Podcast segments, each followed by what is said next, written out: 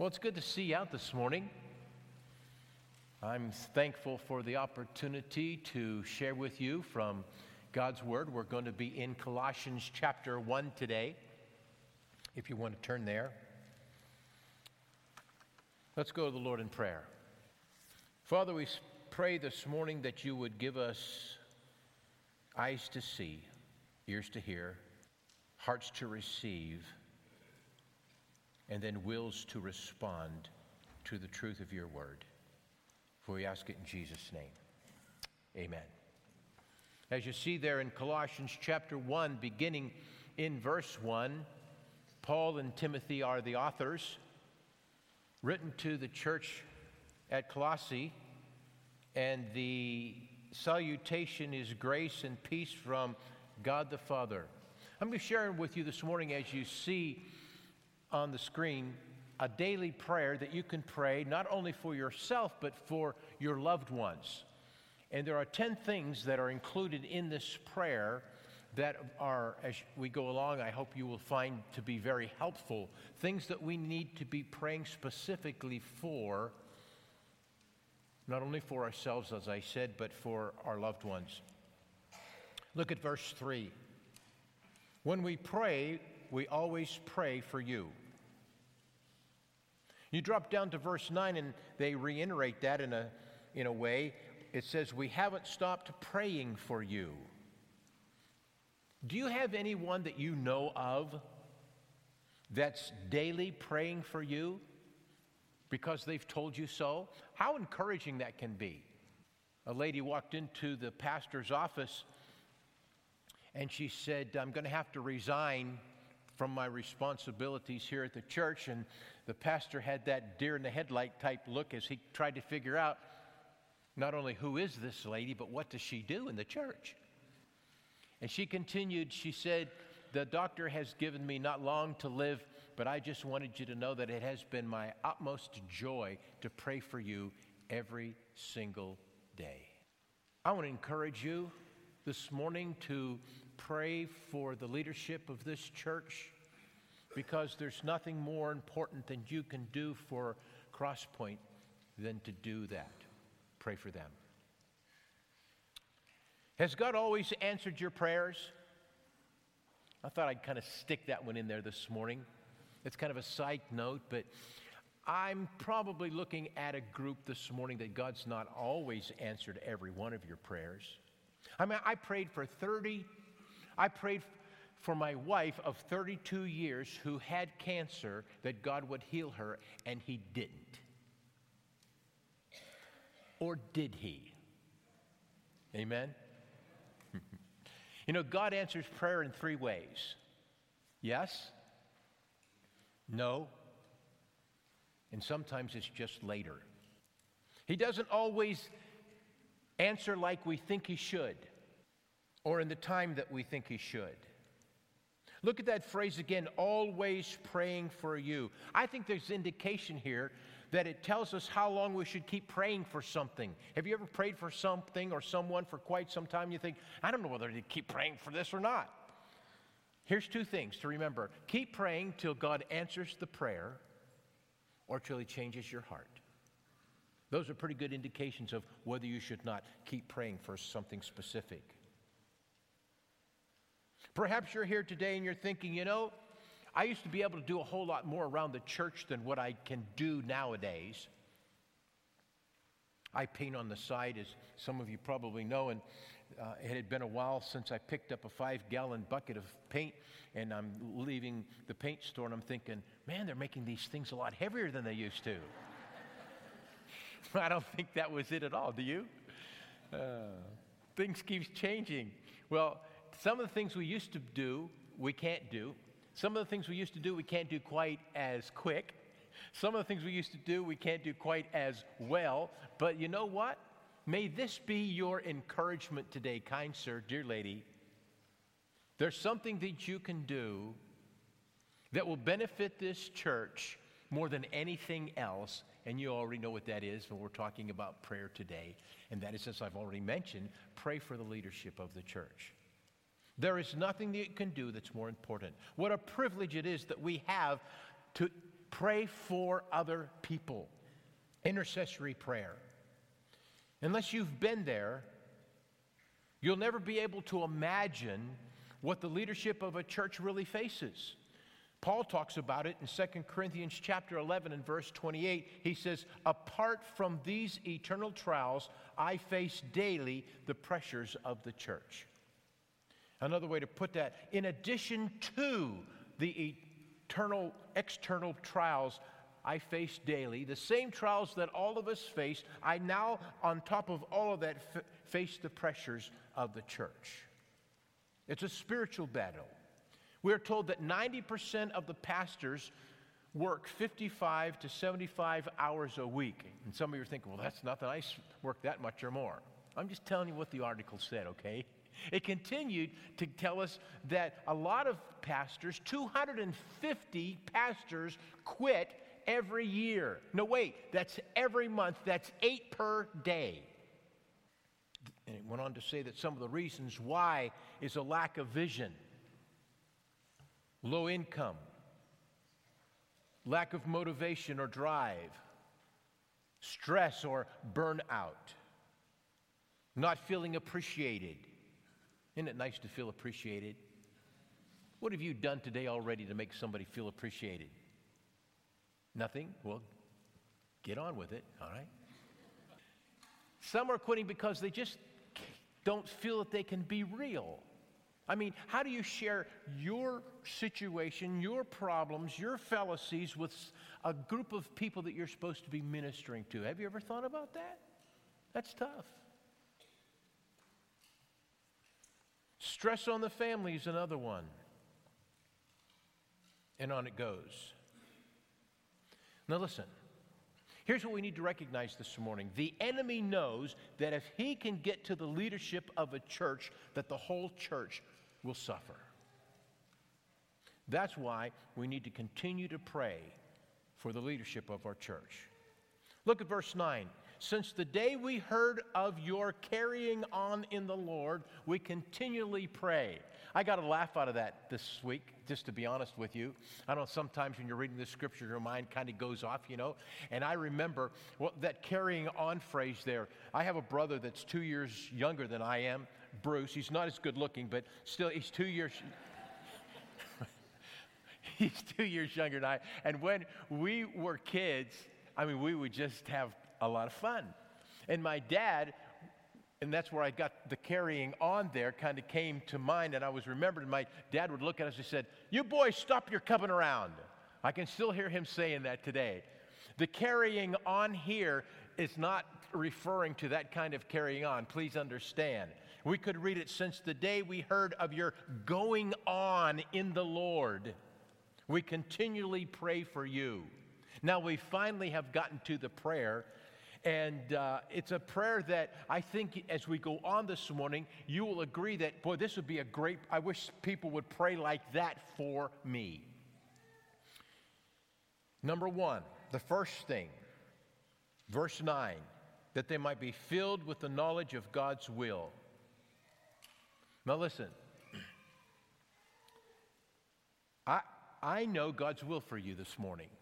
You say, You don't even know me, or at least not very well. But this part of it I do know. God's will for every single child of God is that we might be conformed to the image of Christ more and more every day. Amen? How you doing with that? Be filled with the knowledge of God's will. Now, let me say this to you this morning. You're never going to know God's will for your life until you want to know it. That is a prerequisite. God doesn't force his will on anyone. You've got to want to know it. And we can know it. Have you ever heard someone say, or maybe you have said it, I've sought the Lord on a particular matter and I still didn't know which direction to go? I want to share with you some things that you can do to help you know God's will in your life. Number one, you need to get into the Word of God on a regular basis. There is no substitute for that, folks. Secondly, you need to pray, and you might add to that fasting.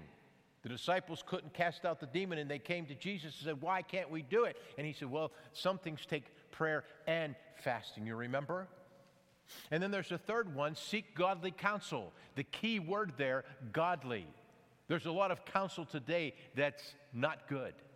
Seek godly counsel. And then after that, you, simply have to make a decision.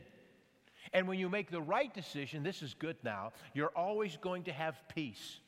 If there is no peace, it's the wrong decision. And if you can correct it, then you need to do so. But here's one that I like just as good. And somehow to us it doesn't seem as, as spiritual. But it, it, please recognize that this is important and it's every day where we live. Someone has said, a spirit filled Christian, and now that's the key. We've got to be spirit filled. How are we spirit filled? We die daily to self and we ask the Holy Spirit to fill us afresh and anew with the Holy Spirit. All right? So, a spirit filled Christian making spirit filled decisions are within God's will for them. Now, that's pretty simple. But you know what? I am afraid that we try to complicate the Christian life sometime. When a spirit filled person is walking around and they're making spirit filled decisions, that is God's will because they are now led by the Spirit of God to make the right decisions. I like uh, 1 John, it kind of lends towards this. 1 John 5 14. And whatsoever you ask, now watch this, according to his will, he hears us, and we know that we have the petitions that we desire of him. So it's when we're praying in spirit filled, we're praying within God's will. His will and our will become one. We can pray and expect answers for our prayers. That's what 1 John 5:14 is saying. Now, the second thing that we're to be praying for for our loved ones is also found in verse 9. Look at it there. That they might receive spiritual wisdom and understanding. A lot of times we use those two words synonymously, but spiritual wisdom and understanding are a little different. Spiritual wisdom is knowing what to do next, so that it goes along with knowing God's will. Spiritual wisdom is knowing what principle to apply in any given context or situation, while understanding is knowing is the ability to translate the meaning from the facts. In other words, it's the ability to extract the meaning out of the information of that's given to us. So when we're into God's Word, we're reading it, we're seeking His will, and we, uh, we see that, and we understand, and we know what to do next. Spiritual wisdom and understanding. All that we might know that today. That's what's needed. It's important for us to know what we believe and why we believe it. And a lot of Christians don't really know that. If you're basing or you're counting on growing in Christ as God intended for you to do, but you're not in the Word of God every day, and you just come on Sunday morning to get what I call spoon fed, not negating the importance of preaching, you are never going to grow as God intended for you to grow spiritually. We say we love someone. Tell your wife that you love her all the time, but you don't want to spend any time with her and see what happens. Maybe she'd like that. I don't know but not with God. If we love Him, we will spend time with Him. the third thing, verse 10 that they might walk in a way that's pleasing to the Lord. Simple fact you cannot please the Lord if you don't spend time with Him because you don't know what He wants. Okay? Spending time with Him. Uh, if you'll take your bulletins, and on the inside, if you haven't got the study sheet out yet, I hope that you will do that because you'll see a little diagram there. You'll see a circle. And on that circle, you'll have a one, a two, and a three. And right in the middle, there is uh, two lines. And we're going to fill in that. And this is, this is what the Christian life is really all about. How do you get to know your friends? You spend time with them, don't you? Well, it's the same way with God. You're not going to get to know Him better if you're not spending time with Him. So, number one is spend time. As we spend time with someone, what happens? The more we know them. That's number two. And when the more time we spend with someone, in most situations, the more we care or we love them. But always in a situation with God is we know Him more, we love Him more. Now, notice that that circle doesn't stop there, continues, and there's an arrow on there, meaning that it's a continual thing. So, right in the middle of that, and what this represents is your spiritual growth. Spiritual growth goes right in the middle of that. So you're never going to grow if you don't spend time with the Father. You'll never get to know Him better. You'll never love Him more if you're not spending time with Him. Now, help me out this morning.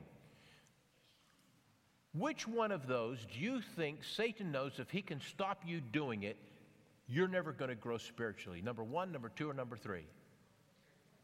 Sure, number one.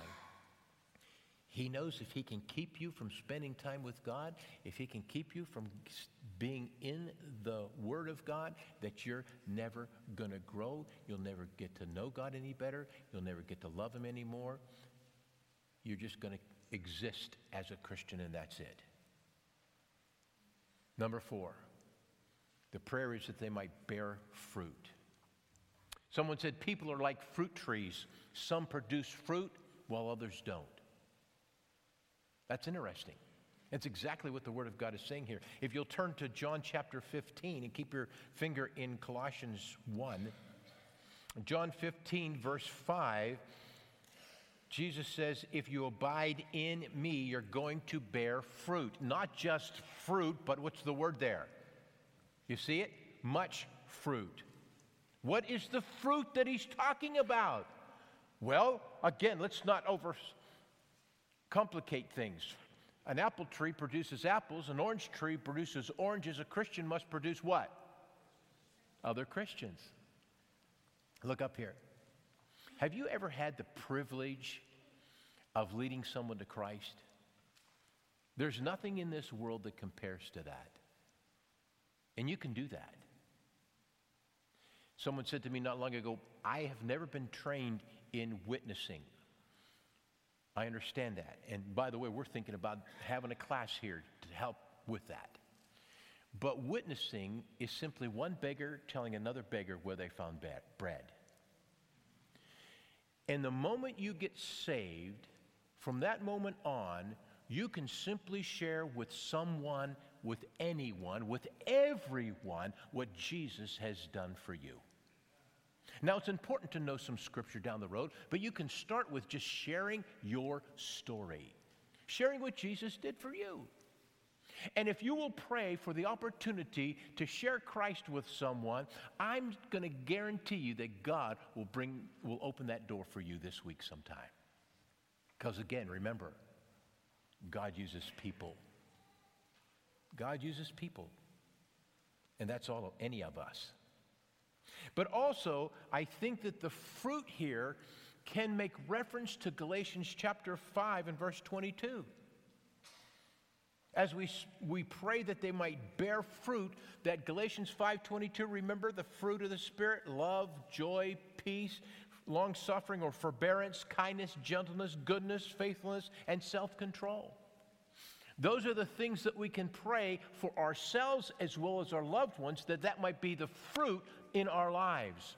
What do you, what do you think is going to happen when people begin to see those things in our lives? Are they be able to see not us, but Christ? That's the whole idea. Look at the verse 4 Abide or remain in me, or you cannot bear much fruit. It's no secret why we're not exhibiting the fruit of Galatians 5. It's no secret why we're not winning others to Christ. We're not abiding in Him. Because when we do abide in Him, we can't help but tell other people about the goodness of Jesus and what He's done in our lives. It reminds me of a chorus we used to sing when I was young. Perhaps you're familiar with it. Let the beauty of Jesus be seen in me, all his wonderful passion and purity, O thou Spirit divine, O my nature refine, till the beauty of Jesus be seen in me. Refine. Remove the impurities and the unwanted elements of my life, Lord, so that Jesus might shine clearly through me. I think this verse gives us a little inkling of an idea to why troubles come in our lives as well. We see that in verse 2. He prunes the branches that produce fruit so that they will do what? Produce more fruit. What do you think that branch could say this morning if we could hear it as the vine dresser prunes it? Ouch! Stop that! What are you doing that for? Why do you have to cut so much? But without the pruning, there's not a greater harvest. It's the same in your life and my life as Christians. Pruning equals the hard times that you and I will face. Don't be surprised when they come. It's part of the Christian life, and they come to grow us up spiritually, to make us more like Christ. As you look back over your life, if you've been saved for any amount of time, you can probably see that the things you did not ex- um, appreciate at a particular time were the things that helped you to grow the most. And then the Bible says, why do we go through the hard times? So that we can help other people when they go through them later on. That's one reason. To grow us and to help others. So, can you thank Him for the hard times? You know, we serve a God that's never, nor will he ever say, Oh man, I didn't see that coming. He knows it all. And there's nothing that enters into your life and unless it, filter, unless it first filters through God's will for you. Nothing. And though we may not appreciate it at the time, though we may not uh, know why it's happening, God always has a reason, God always has a purpose. Fifth thing that we're supposed to pray for, we see in verse 10 a life increasing in the knowledge of God. Now, let me ask you a question. Again, how are you going to grow in the knowledge of God if you're not spending time with Him, if you're not keeping the beak in the book? You're not to. I thought of another song. Well, really, two, if I may. One's called More of You. You remember that one? I've had it all, but what I need is more of you. Of things I've had my fill, and yet I hunger still, empty and bare, Lord. Hear my prayer for more of you. The world offers us so much, and all of it is counterfeit because there is no real joy and happiness and satisfaction outside of Jesus Christ. Amen? The other one is more about Jesus. You remember that one? More about Jesus would I know, more of his grace to others show, more of his saving fullness see, more of his love who died for me. Join me. More, more about Jesus. More, more about Jesus.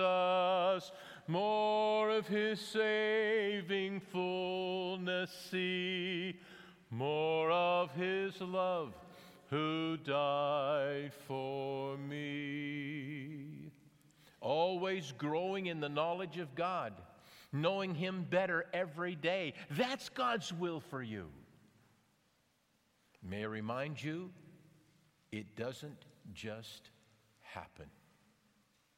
And that's why I'm going to keep saying till I draw my last breath salvation is not the end. Please don't settle for just knowing you're going to heaven and your sins are forgiven when God has so much more for you. Salvation is not the end, it's only be the beginning. And the Christian life is what you make it. The Christian life is what I make it. Think about your best friend. Do you have a best friend? Blessed are those that have a best friend. Let me tell you about a best friend. other than Jesus. We lived in the dorm together for a year. We traveled across the country for a year. We sang on this platform one time. Um, we played basketball together f- uh, for the college. We did everything together. We had a bus route together. We started a, a church in Frederick, Maryland. We'd drive up our senior year from Lynchburg to Frederick about three or four hours every weekend to do a youth activity, to go visiting on Saturday, to preach on Sunday, and then to go back to Lynchburg. We could be sitting in a group and somebody say something, and our eyes connect, and we knew what each other were thinking. Best friends are great to have, aren't they? Because you know you can share anything with them and they're not going to judge you. You can share anything with them and it's not going to go any further. You know, there's a friend that wants to be your best friend, and his name is Jesus. And he'll be with you anywhere you go. And the great news this morning that I have for you is simply this the King of Kings and Lord of Lords wants to spend time with you. Think about that. And He will spend as much time with you as you want. He'll be your best friend. We cannot increase in our knowledge of God, and we cannot know Him better without, let me use a word we I gave you two weeks ago without contemplating on Him, thinking on Him, spending time with Him. Not a quick gaze, not a hit or miss type thing. Listen, you're never going to have a consistent quiet time until you get serious enough with God to say, okay, this is where it's going to be, and this is when it's going to be, and meet with Him every single day contemplating on Jesus, thinking on Him, spending time with Him, not a quick glance, not a quick look, but a gaze, studying Him. And then as a result of that, the second word we gave you was reflecting. As we contemplate on Jesus, remember, we are going to reflect Him. You resemble Jesus as much today as you've chosen to. Every single one of us, that's true. And if I'm not more like him than I was a year ago, then something's wrong with my Christian life. If I don't resemble him more than I did a month ago, a week ago, because remember, it's an everyday experience. Not a once a week experience when we come to church, but an everyday experience. What does God want to do in your life? Through your life, through your life. How will you ever know that? If you don't spend time with your best friend that you could ever have. You cannot increase in your knowledge of God without knowing Him better. Here's some good news. Well, I've already given that to you your Heavenly Father desires to spend time with you. And I just realized that, you know, I've had every one of these to put up on the board and I forgot to do it. So, oh well. Number six. The sixth thing that we're to pray for is strengthening with all power. Strengthening with all power. Now let that sink in. Strength, he didn't say strengthening with power. He said, strengthening you with what kind of power? All power. All power. That reminds me of Philippians chapter 4 and verse 13.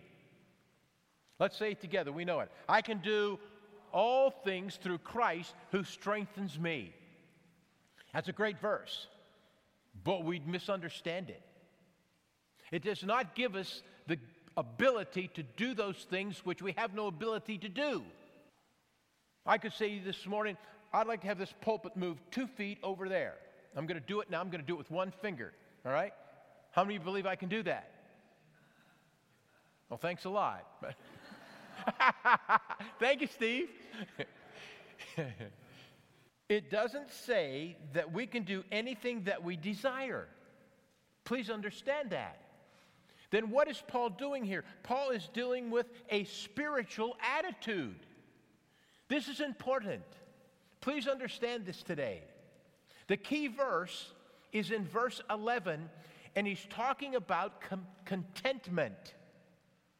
I can do all things through Christ who is my strength, is an overall attitude, number one, and he's talking about contentment, the ability to make do. He's speaking not of achievement, he's speaking of contentment. If you belong to Christ, God will enable you to bear any burden. Please understand that. That is different than a guarantee of limitless wealth. We hear a lot about that today. That is different from a guarantee of limitless wealth, wealth of limitless success, as well as limitless strength. I can't do everything. It is a overall attitude. Listen to Paul. Paul had learned a timeless truth, and so must we, that served to anchor his wondering heart as the winds of his circumstances swirled around. It was a change, please notice, a change that took place within him. His suffering in Christ enabled him to have a strong heart of contentment in the best times as well as in the worst times. There's the contentment. I'm talking about, he was talking about doing your best and leaving the results to God. Aren't you glad this morning that God doesn't ever ask us to do any better than our best? And then you leave the results to Him. Paul was saying, I can be brought low or I can abound. I can face plenty or hunger. I can know abundance or need with enduring contentment. Why? Because of the strength that I receive from the sufficiency of Jesus Christ who dwells in me. Amen? Again, we serve a God that's never said, I didn't see that coming. Everything that enters your life does so after it first filters through God's will for your life. You can trust Him. Verse 11 brings us to the seventh, and that's endurance. Paul likens the Christian life to a race, and he reminds us that it's not only the good start that's important, but it's the long haul and how we finish up that's just as important, and that demands great stamina, fortitude, forbearance, hanging in there in the unpleasant times and difficulties. It means not giving up, having a little PMA, positive mental attitude, or stick to itiveness. I love Colossians 1, verse 11. We could rephrase that to say, since his power is so glorious, may you be strengthened with strength of every kind and be prepared for cheerfully, notice that word, cheerfully enduring all things with patience and long suffering. It reminds me of Revelation chapter 2 and verse 3. I know you are enduring plenty. I know that, excuse me, I know that you are enduring patiently and are bearing up in my namesake, and you hate or you have not fainted or become exhausted, you have not grown weary. That's God's goal for every one of us, no matter what we face. Number eight, verse 11 patience. Oh boy. I prayed for patience once. I thought I'd never do that again. What is patience? the ability to accept or tolerate delay, trouble, or suffering without getting angry. Ugh. It's perseverance. It's being even tempered. 1 Corinthians 13 4, love is first what? Patient. Proverbs 15 8, a hot tempered person stirs up conflict, but the one who is patient calms a quarrel. Revelation 12 12, I love this one. Not Revelation, it's Romans 12 12. Be joyful in hope, patient in affliction, faithful in prayer. If we could just take that with us today. Romans 12 12. Be joyful in what? Patience, in hope, patient in affliction, and faithful in prayer. I'm reminded of the song, Why Worry When You Can Pray? Well, let's move on. Number nine, and there's only 10, so hang in there. All right, verse 11, we're to pray for joy. Have you ever thought, what does the world see in me when they look at me? Is there joy? I'm talking about joy in the tough times too. Be able to smile because the smile comes from the inside out, given by the one that is our strength. Joy, the feeling of great pleasure and happiness, joy or delight, exaltation, bliss, ecstasy. Someone challenged me 45 years ago to find something every day to laugh about. And I've done that. And you know what I've found? Some days it's pretty tough. Some days it's pretty tough. Laughter is good, Proverbs says, like a medicine. Joy. How can one be joyful? I mean, in the tough times, when the bottom falls out, how can I be joyful? I just got a new car and this person totaled it. How can I be joyful when someone else got the raise that I was supposed to get, or I lost my job, or I got the big C word back from the doctor? How am I to be joyful during those times? Where does joy come from? It comes from spending time with Jesus, it comes from Him. Remember the fruit of the Spirit love, joy, peace. Onward. You know where joy is expressed most? On your face. So, everybody smile now. You say, I don't have anything to smile about this morning. I understand that. But we forget all of the blessings and we focus on the trouble. And we allow the enemy to steal our joy. Don't let him do that. Joy is expressed foremost and mostly upon our faces. I want to encourage you to laugh every day. It'll do you good. And not only will it do you good, it'll do good to those that you love the most as well. Joy, the inward attitude that leaks out. That's my definition of joy this morning. The inward attitude that leaks out. Verse 12, number 10, we end up with praying for thankfulness. Thankfulness, simply being, being glad, being grateful, to express gratitude, being pleased or relieved. And I love this one. When you think of thankfulness,